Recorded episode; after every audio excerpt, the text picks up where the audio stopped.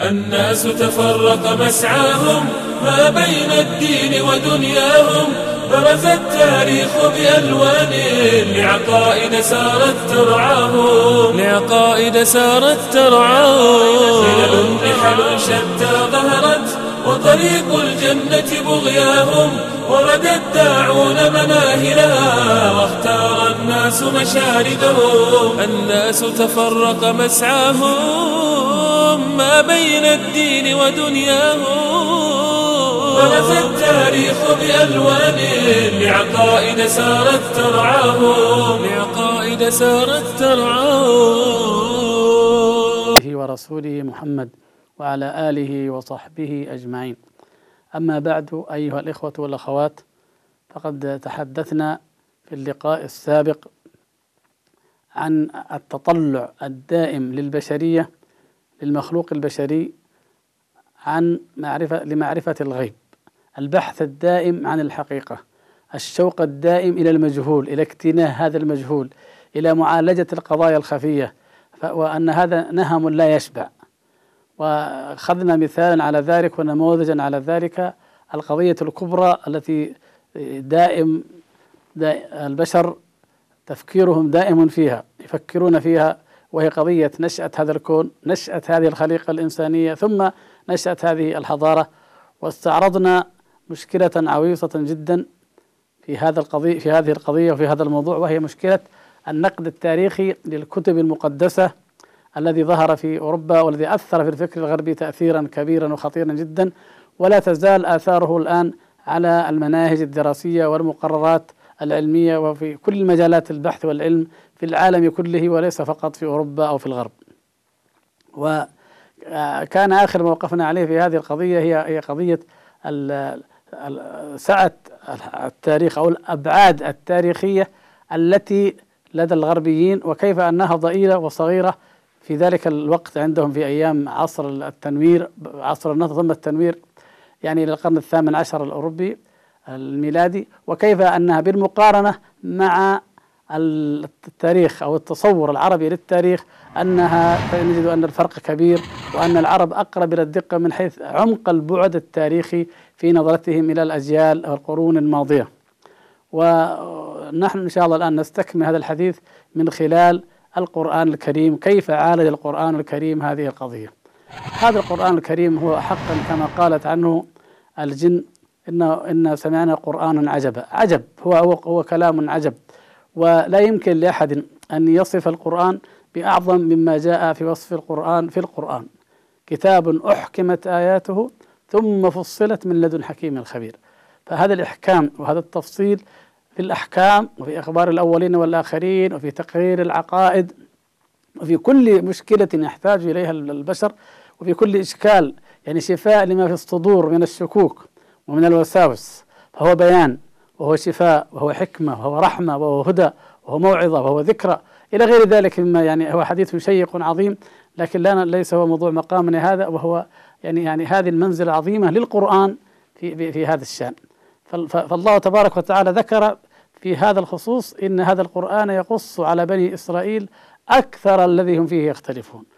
أكثر يعني القضايا العامة المهمة المشكلة المشاكل الحقيقية التي إذا حلت انكشفت المشكلات وذهبت عنهم الشبهات وانجلت فإما أن يؤمنوا بحق وإما أن لا يؤمنوا ولكن عن جحود وليس عن ضعف في الحجة.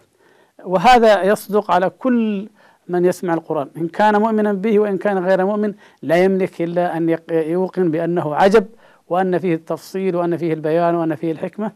لكن قصرت أفهام الناس على الاستنباط مع أنه ميسر ولقد يسرنا القرآن للذكر. فهو ميسر في الحقيقة لكن ضعف اللغة وعدم الالتفات أحيانا. مع الأسف الشديد نجد الدراسات التاريخية والحضارية والدراسات التي تتعلق بهذا الموضوع موضوع نشأة الكون ونشأة الحضارة ونشأة الإنسان وأحوال الأمم الماضية يعني تشمل كليات كثيرة وتخصصات كثيرة جدا في الجامعات حتى في الجامعات الإسلامية. ومع ذلك نجد أن الرجوع إلى القرآن إما قليل أو نادر وأحيانا لا يكاد يلتفت إليه. وهذا من العجب وهذا من الإغفال. فالمشكلة هي من أن الناس لم تأتي إلى هذا المنهل العذب الصافي والذي فيه الشفاء وفيه البيان وليست من أي شيء آخر. من وفقه الله تبارك وتعالى وفقه في الدين كما أخبر النبي صلى الله عليه وسلم من يريد الله به خيرا يفقهه, يفقهه في الدين فإذا إذا تفقه من تفقه في الدين ومن تدبر القرآن ولم يكن على قلبه قفل فإنه يجد من العجائب ما يتلذذ به وما يرتاح إليه وما يشفي كل هذه التساؤلات التي ترد على الذهن وعلى الإنسان في أي مرحلة من مراحل وفي أي مشكلة وفي أي قضية. كما قال حبر الأمة وترجمان القرآن ابن عباس رضي الله تعالى عنه ما من شبهة إلا وجوابها في كتاب الله. علمها من علمها وجهلها من جهلها. فلنأتي إذن على هذه القضية وهي قضية آه، الوجود الإنساني أو الوجود الوجود الكون ثم الوجود البشري ثم كيف جاء في القرآن ما يسد هذه الفجوات والثغرات ويغني عن هذا التضارب وهذا الفصام النكد والمعركة بين الدين كما يقولون وبين العلم وبين الأسطورة أيضا من ناحية أخرى. العرب كما قلنا في الحلقة الماضية لديهم حد فاصل حد معروف هو أن هناك عرب بائدة أو عرب عاربة ويعني بمعنى تاريخ قديم وتاريخ حديث والحديث يبدأ من العرب المستعربة أي من ذرية إسماعيل وإبراهيم عليهما السلام. فهنا يعني حد وضع حد وضع. آه لما جاء القرآن جاءنا بمعلم وبفاصل جديد لا, أوسع وأجلى وعم من قضية آه ما كان متعارفا عليه عند اليونان والرومان وكذلك ما كان عند العرب في الجاهلية. هناك آيات يعني كما قلت نحتاج نتدبر قليلا قليلا ولا نهمل أي معنى ولا نهمل أي جزئية تتعلق بهذا الموضوع. فسوف نكتشف من مجموع آيات في كتاب الله تبارك وتعالى عجائب وحقائق كثيرة جدا. يعني مثلا في سورة القصص بعد أن بين الله تبارك وتعالى التفصيل والمحكم البيان في قصة موسى وفرعون ذكر الله سبحانه وتعالى معلما تاريخيا قل من ينتبه له ولكن تنبأ له الصحابة رضي الله تعالى عنه وهو قول الله تبارك وتعالى ولقد آتينا موسى الكتاب من بعد ما أهلكنا القرون الأولى. فنلاحظ ملحظا هنا وهو أن هناك كتاب الكتاب اللي هو التوراة نزل وأن ما قبله سماهم الله تبارك وتعالى القرون الأولى. ونجد في سورة طه أن فرعون يقول لموسى عليه السلام قال ماذا؟ فما بال القرون الأولى؟ قال علمها عند ربي في كتاب لا يضل ربي ولا ينسى نجد أنه في, في عدة مواضع يأتي قوم فرعون والذين من قبلهم كدأب آل فرعون والذين من قبلهم. وجاء فرعون ومن قبله والمؤتفكات بالخاطئة وهكذا. في مواضع كثيرة نجد أنه إهلاك فرعون أو بالأدق والأصح إنزال التوراة وإنما أنزلت على موسى عليه السلام بعد أن أغرق الله تبارك وتعالى فرعون ونجاه وذهب إلى الأرض المباركة وإلى الجبل الطور. فإذا يعني نزول التوراة كان معلما وفاصلا بين عهدين. العهد الذي يمكن أن نسميه القرون الأولى والعهد الذي نسميه القرون الأخرى أو المتأخرة. وفي هذا حكم عجيبة ومعالم يعني قضايا تاريخية عجيبة. مثلا أن الله عز وجل لم يهلك أمة من الأمم المكذبة والكافرة بعامة من بعد أن أنزل التوراة على موسى عليه السلام. يعني أصبحت السنن التاريخية السنن التي جعلها الله في هذا الكون تعمل تلقائيا فأصبح الجهاد فرضا على المؤمنين والإبلاغ والبيان فرض على المؤمنين مقابل الكافرين وينصر الله تبارك وتعالى ويعز دينه في النهاية. وإن كانت الحرب بينهم دول وإن تلك الأيام نداولها بين الناس. نعم لكن المهم أن السنن البشرية الكونية العامة تعمل. ما قبل ذلك يعني من فرعون فما سبق هناك إهلاك وهناك تدمير عام للكافرين وإن جاء فقط للمؤمنين. وهذا واضح جدا في كتاب الله تبارك وتعالى. وفي أيضا التاريخ المعروف عن تاريخ الأنبياء في التوراة وفي التاريخ العام. إذا نجد أنه يعني هذا النوع من التضاد والتنافر. يعني عندما اكتشف الغربيون الآثار الفرعونية واكتشفوا اللغة الهيروغليفية وغيرها يعني أحسوا وشعروا بأنهم اكتشفوا التاريخ القديم بينما نحن نقول إن هذا هو آخر ما في التاريخ القديم ومن بعده يبدأ التاريخ الحديث والمعروف والذي هو نزول التوراة. يعني متى أنزلت؟ طبعا يعني هناك تقديرات آه، هي حوالي عام 1300 إلى 1400 يعني في القرن الثالث عشر ربما القرن الرابع عشر قبل الميلاد. من الألف الذي هو تاريخ داود عليه السلام وموسى عليه السلام وعفوا آه، داود وسليمان عليهم السلام قبل المسيح بألف سنة تقريبا من هنا آه، فالتاريخ الحاضر شبه معروف معرفة يعني شبه كلية وجيدة تماما كما أشرنا في اللقاء الماضي.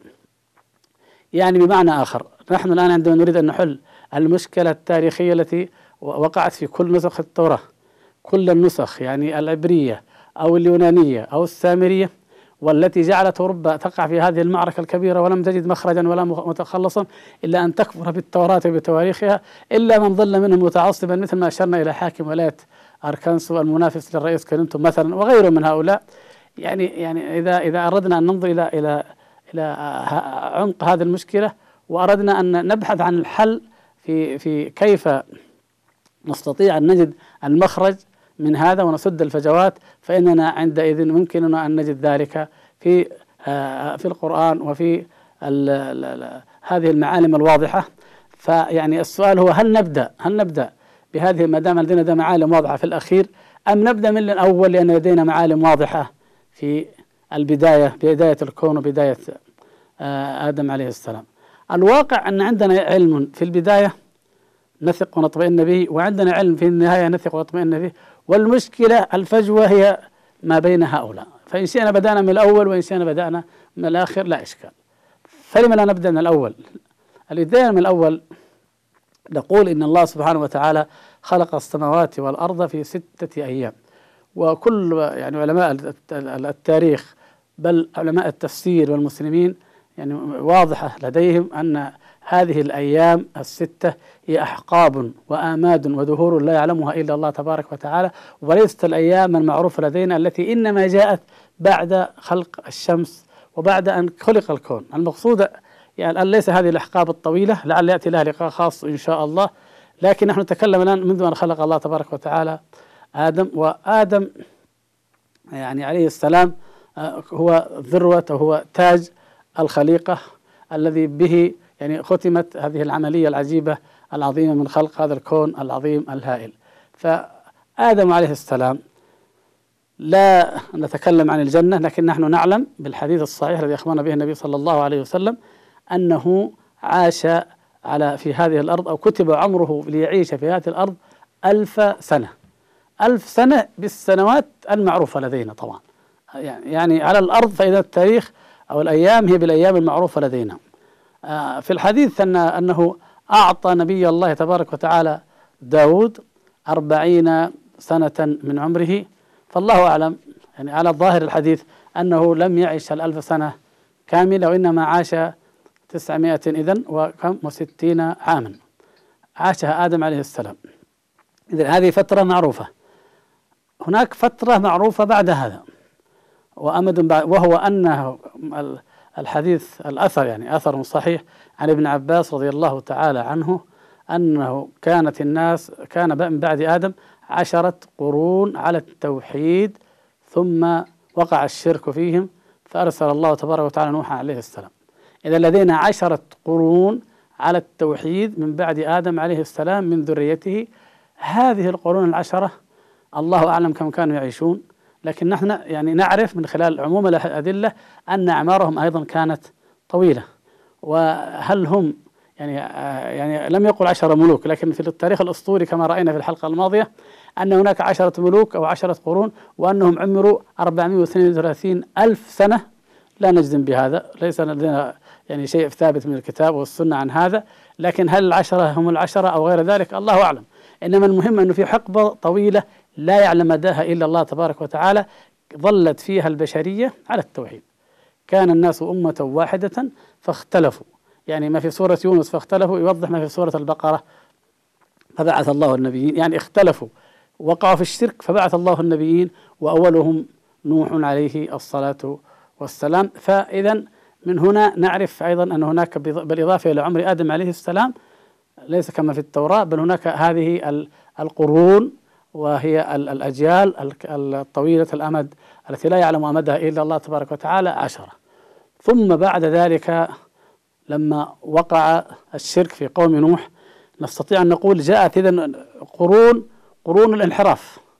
وكم هذه القرون لا ندري. يعني يعني لنا أن نفترض من حقنا أن نفترض كما حدث في كل الأمم كل الأنبياء أن الشرك عندما ينتشر وعندما يعم ويطغى فإن الله سبحانه وتعالى يبعث رسولا يردهم إلى التوحيد.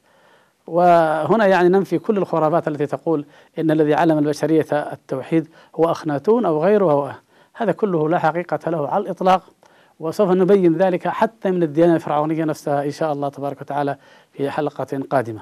المقصود أنه يعني الانحراف والوقوع في الشرك كان بفترة معينة وكان بشكل معين. هذا الشكل وضحه بكل جلاء أيضا الحديث الصحيح عن ابن عباس رضي الله تعالى عنه وهي وهو أن ودا وسواعا ويغوث ويعوق ونسرا المذكورة في سورة نوح عليه السلام أن هؤلاء أسماء رجال صالحين.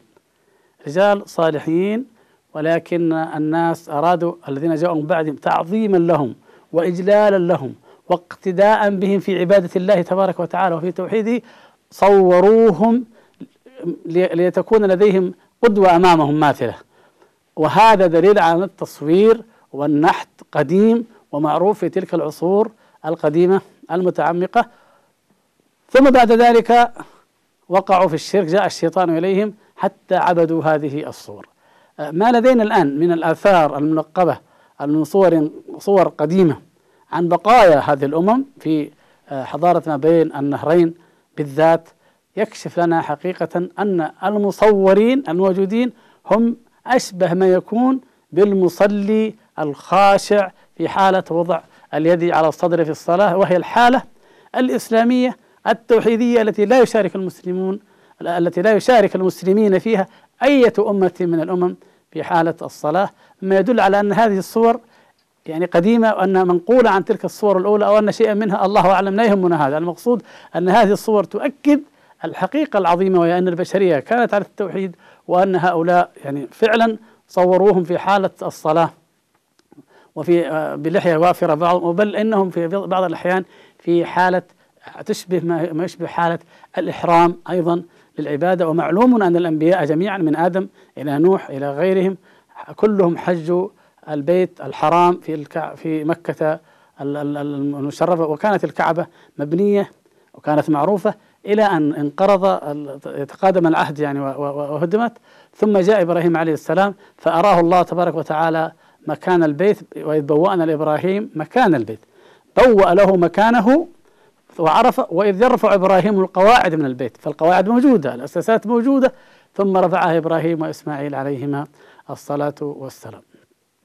نحن يعني نستطيع أن نعرف أنه أيضا هذه مرحلة وفترة لا يعلمها إلا الله فترة الانحراف. بعد ذلك تأتي يأتي لدينا معلم واضح فاصل وهو إرسال نوح عليه السلام. كم عمر نوح عليه السلام؟ ليس لدينا في القرآن ولا في السنة شيء إلا أن الله سبحانه وتعالى أخبرنا أنه لبث في قومه ألف سنة إلا خمسين عاما. هذا لبثه في قومه. كم عمره؟ من قبل لا ندري. كم؟ بعد أن أهلك الله تبارك وتعالى هؤلاء الكافرين ومن على إبراهيم على نوح عليه السلام ومن معه بالنجاة في الفلك المشحون وجعل ذريته هم الباقين. هل عاش بعد ذلك؟ الله أعلم. مدة الدعوة هي هذه المدة وهي مدة ليست بسهلة ولا يسيرة ولا هينة. ثم بعد ذلك نجد الفرق الهائل والكبير بين القرآن وبين التوراة في هذا الشأن. فإذا كانت التوراة تقول إن إبراهيم عليه السلام ولد في حياة نوح هذه مفارقة عجيبة بالنسبة للعرب والمسلمين حتى العرب في الجاهلية فضلا عن صريح القرآن في الإسلام. فنحن نجد في القرآن غير ذلك تماما. نجد أن الله سبحانه وتعالى ذكر أمما بعد ذلك وبتفصيل وبتأكيد. فمثلا قوم عاد جاءوا في الترتيب بعد قوم نوح. والله تبارك وتعالى واذكروا إذ جعلكم خلفاء من بعد قوم نوح فبين أنه من بعد قوم نوح جاء قوم عاد ثم بعد ذلك جاءت ثمود وقال واذكروا إذ جعلكم خلفاء من بعد عاد. هذا يعني ترتيب قطعي صريح أن الأمتين العظيمتين هاتان هاتين كانتا في المرحلة ما بين نوح وما بين إبراهيم عليه السلام وأيضا بعدهم أمم وقرون أخرى إلى إبراهيم وإسماعيل عليهما السلام. كم بقيت عاد؟ هذا أيضا لا ندري. فعاد حقيقة فيما يعني يظهر من الدراسات الحديثة والأخبار والآثار القديمة من مجموعها نحن نجمله الآن وعندما نأتي عن بعض المواضع في مثلا بناء الأهرامات أو في غيره قد نفصل أكثر إن شاء الله. لكن نحن نجمل الآن فنقول يعني هناك أمد بعيد. هناك يعني حضارة عظيمة ودولة آه، هائلة. هناك يعني منشآت ضخمة. هناك يعني شيء آه، يعني جزء يعني كبير من تاريخ البشرية المهم جدا تحت اسم عاد أو عاد الأولى التي هي إرم ذات العماد. آه، ويدل على هذا أو ما يدل على ذلك ما سنعرضه إن شاء الله في بابه من عظم خلقة قوم عاد وأنهم لا يزالون من القرون الأولى العظيمة الخلقة لأن الله سبحانه وتعالى لما أنزل آدم عليه السلام إلى الأرض كان طوله ستون ستين ذراعا يعني كان مثل النخلة السحوق كما جاء في بعض الأحاديث الصحيحة. فكان كالنخلة الطويلة وكان ستين آه، ذراعا طوله. فعاد لا تزال على هذه الخلقة العظيمة حتى أن شامبليون الذي فك رموز حروف حجر رشيد يقول أنه يعني هذه المعابد وهذه المعالم العظيمة الهائلة في مصر إنما بناها قوم يعني طول أحدهم مئة قدم. مئة قدم يعني طبعا أكثر من ثلاثين متر. فيعني هنا يعني نجد آه، هنا حضارة هائلة جدا. ونشير إلى قضية مهمة إن شاء الله سيأتي لها تفصيل أيضا. يعني عندما يقال هذا عن عاد فنحن نجزم أن عادا تسكن جزيرة العرب. واذكر أخا عاد إذ أنذر قومه بالأحقاف. الأحقاف في جزيرة العرب قطعا. إذا الحقيقة المكمن الحقيقي لآثار عاد ليس ما بين النهرين ولا مصر. فيمكن أن يعني امتدادها أن يكون امتد لهذه البلاد وأن تكون أنشأت وشادت وعمرت ما لا يعلمه إلا الله وبقيت بعض آثاره. لكن العمق الحقيقي أو المكان الحقيقي لآثار عاد ولإخبار عاد هو جزيرة العرب التي سوف نرى فيما بعد أنها مهد الحضارات ولا سيما القسم الجنوبي منها. وقد اكتشف في الأيام في السنوات الأخيرة عدة حجارة مكتوب عليها لا إله إلا الله هود نبي الله. بل العجب يا يا أخوة يعني هذه الاكتشافات طبعا هي هي الآن أصبحت محسوسة لكن العجب أن نجد أن علماءنا في تفسير ابن كثير في تاريخ ابن عساكر في الدر المنثور ذكر الإمام السيوطي أنه وجد حجارة مكتوب عليها فلانة حبة وسلمى تشهدان أن لا إله إلا الله وأن هودا رسول الله. فالحضارة تلك حضارة قديمة موغلة في القدم يعني أقدم مما يتحدثون عنهم في كثير مما اكتشفوا في بلاد الرافدين. أو في مصر. نحن الآن لازلنا في السياق العام لا ندخل في التفاصيل لكن نشير إشارات فقط. فعلى هذا إذا هناك حقبة طويلة شملت عاد. ثم بعد ذلك لما أهلك الله تبارك وتعالى الكافرين منهم وبقي المؤمنون ما شاء الله أن يبقوا ثم جاءت السنة الثابتة والدائمة في في حياة البشرية أن أيضا يقعوا في الشرك وأن ينحرفوا. فكانت الأمة التي جاءت من بعد هي أمة ثمود وهم قوم صالح عليه السلام وهم أصحاب الناقة وهم أيضا في جزيرة العرب. ولا يعلم إن الله تبارك وتعالى كم عاشت هذه الأمة قبل أن يبعث فيهم وكم بقي فيهم. ثم جاءهم العذاب فأهلكوا وانتهت بذلك أيضا هذه الأمة من بعد قوم عاد. ثم من بعد ذلك تأتي أيضا يعني أمم آه، أخرى. نحن إذا أردنا أن أن أن نفصل أو أن نعرف آه، كيف نسد هذه الثغرة أو هذه الفجوة في الأمم الأخرى.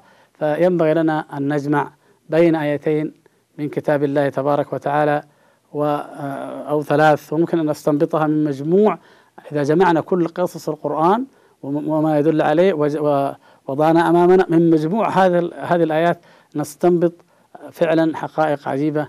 هنا في في في هذه المسألة نشير إلى نوع جليل عظيم من أنواع التفسير وهو تفسير القرآن بالقرآن ونشيد بالذات ما فعله شيخنا العلامة محمد الأمين الشنقيطي رحمة الله تبارك وتعالى عليه في كتابه جليل أضواء البيان في إيضاح القرآن بالقرآن.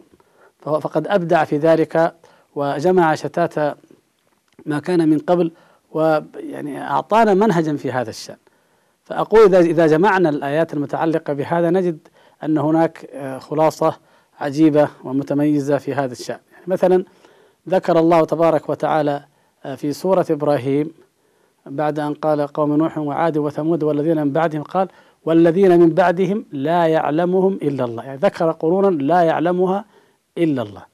نجد أنه في سورة آه، الفرقان قال وعادا وثمود وأصحاب الرس وقرونا بين ذلك كثيرا يعني هنا فجوة موجودة كما قلنا في التاريخ يمكن أن نحلها بماذا؟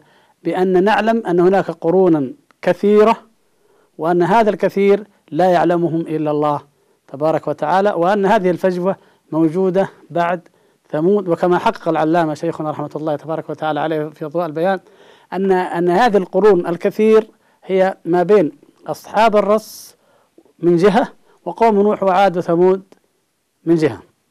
يعني في هذه الفترة في هذه الفترة هناك قرون كثيرة.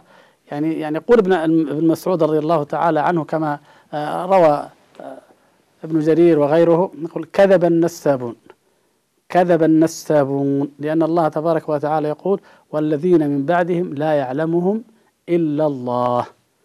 إذا كل سلسلة النسب التي نجدها في بعض الكتب مع الأسف الشديد التي تتحدث عن نسب النبي صلى الله عليه وسلم والأنبياء قبله وتربط إلى آدم عليه السلام كاذبة. لم تكن مبنية على حق أبدا وسوف نعرض إن شاء الله لشيء من نماذج من ذلك ونبين كيف أنه كاذب فعلا وأنه قول بغير علم. بالفعل كما قال رضي الله تعالى عنه.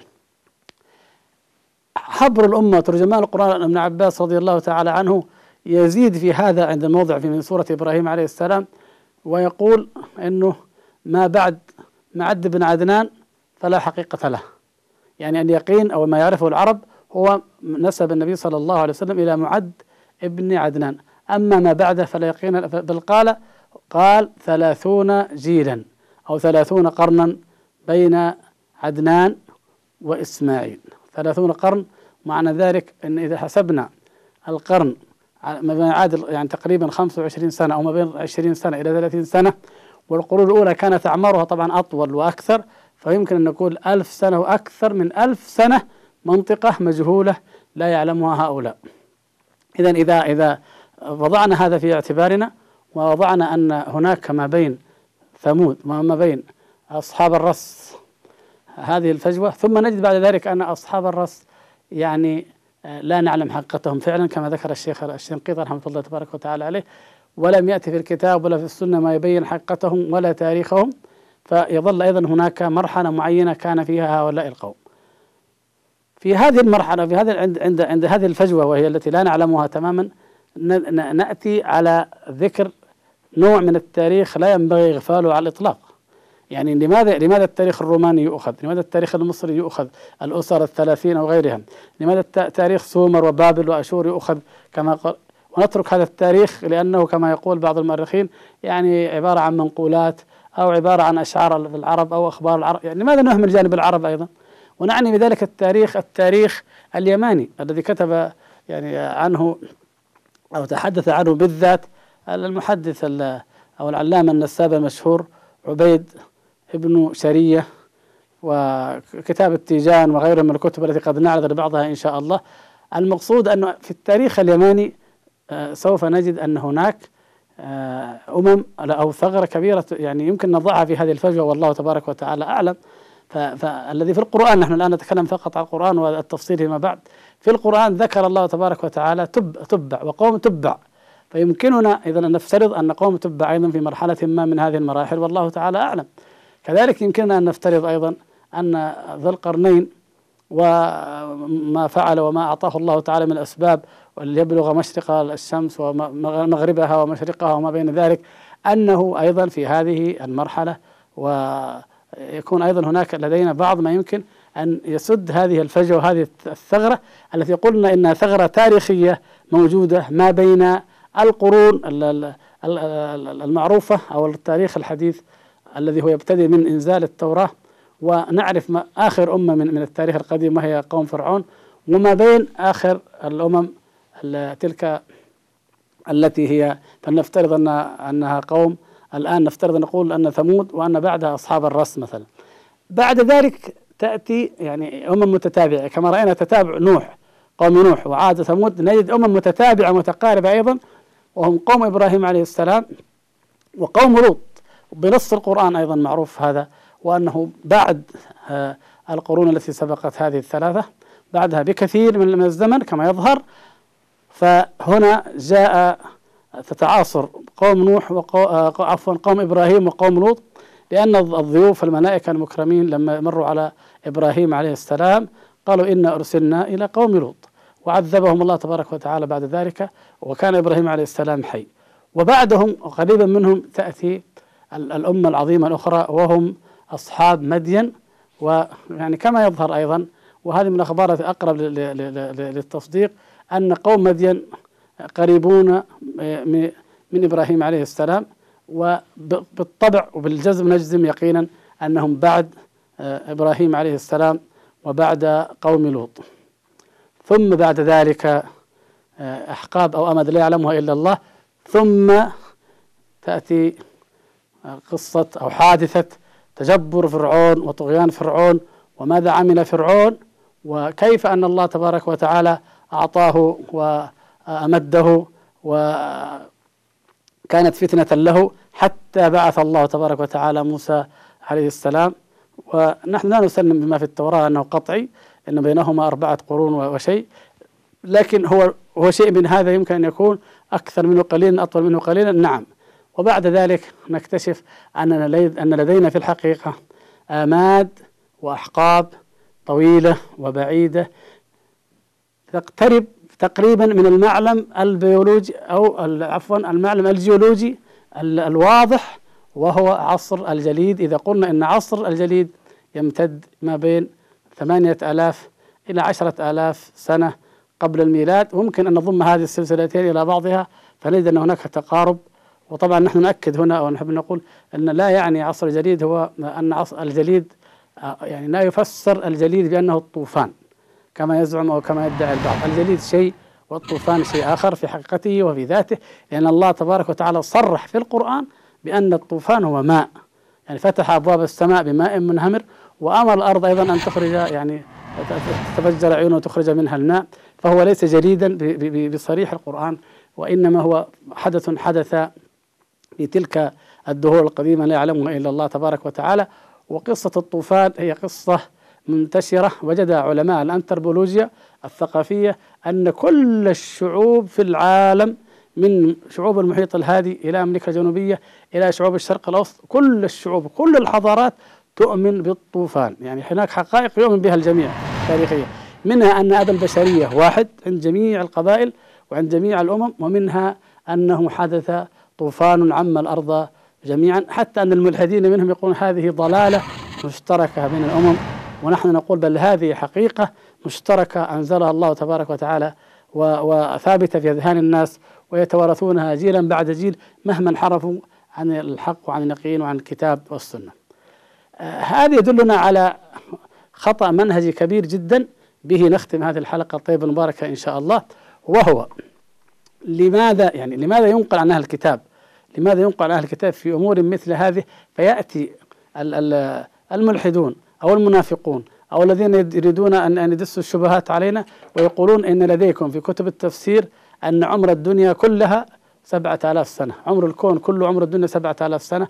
هذا لا أصل له في الإسلام لا في الكتاب ولا في السنة وإنما هو منقول عن علماء أهل الكتاب من كتب أهل الكتاب. وهذا من جملة ما ينقل ولكن نحن نقول يعني هناك ما ينقل عن أهل الكتاب فهو مكان التمحيص. إذا كان ما ينقل عن النبي صلى الله عليه وسلم عن الصحابة هو محل تمحيص فما بالك بما ما ينقل عن الكتاب؟ يعني نتأكد من سنده ونتأكد من متنه. المتن والسند معا ليس فقط جانبا واحدا.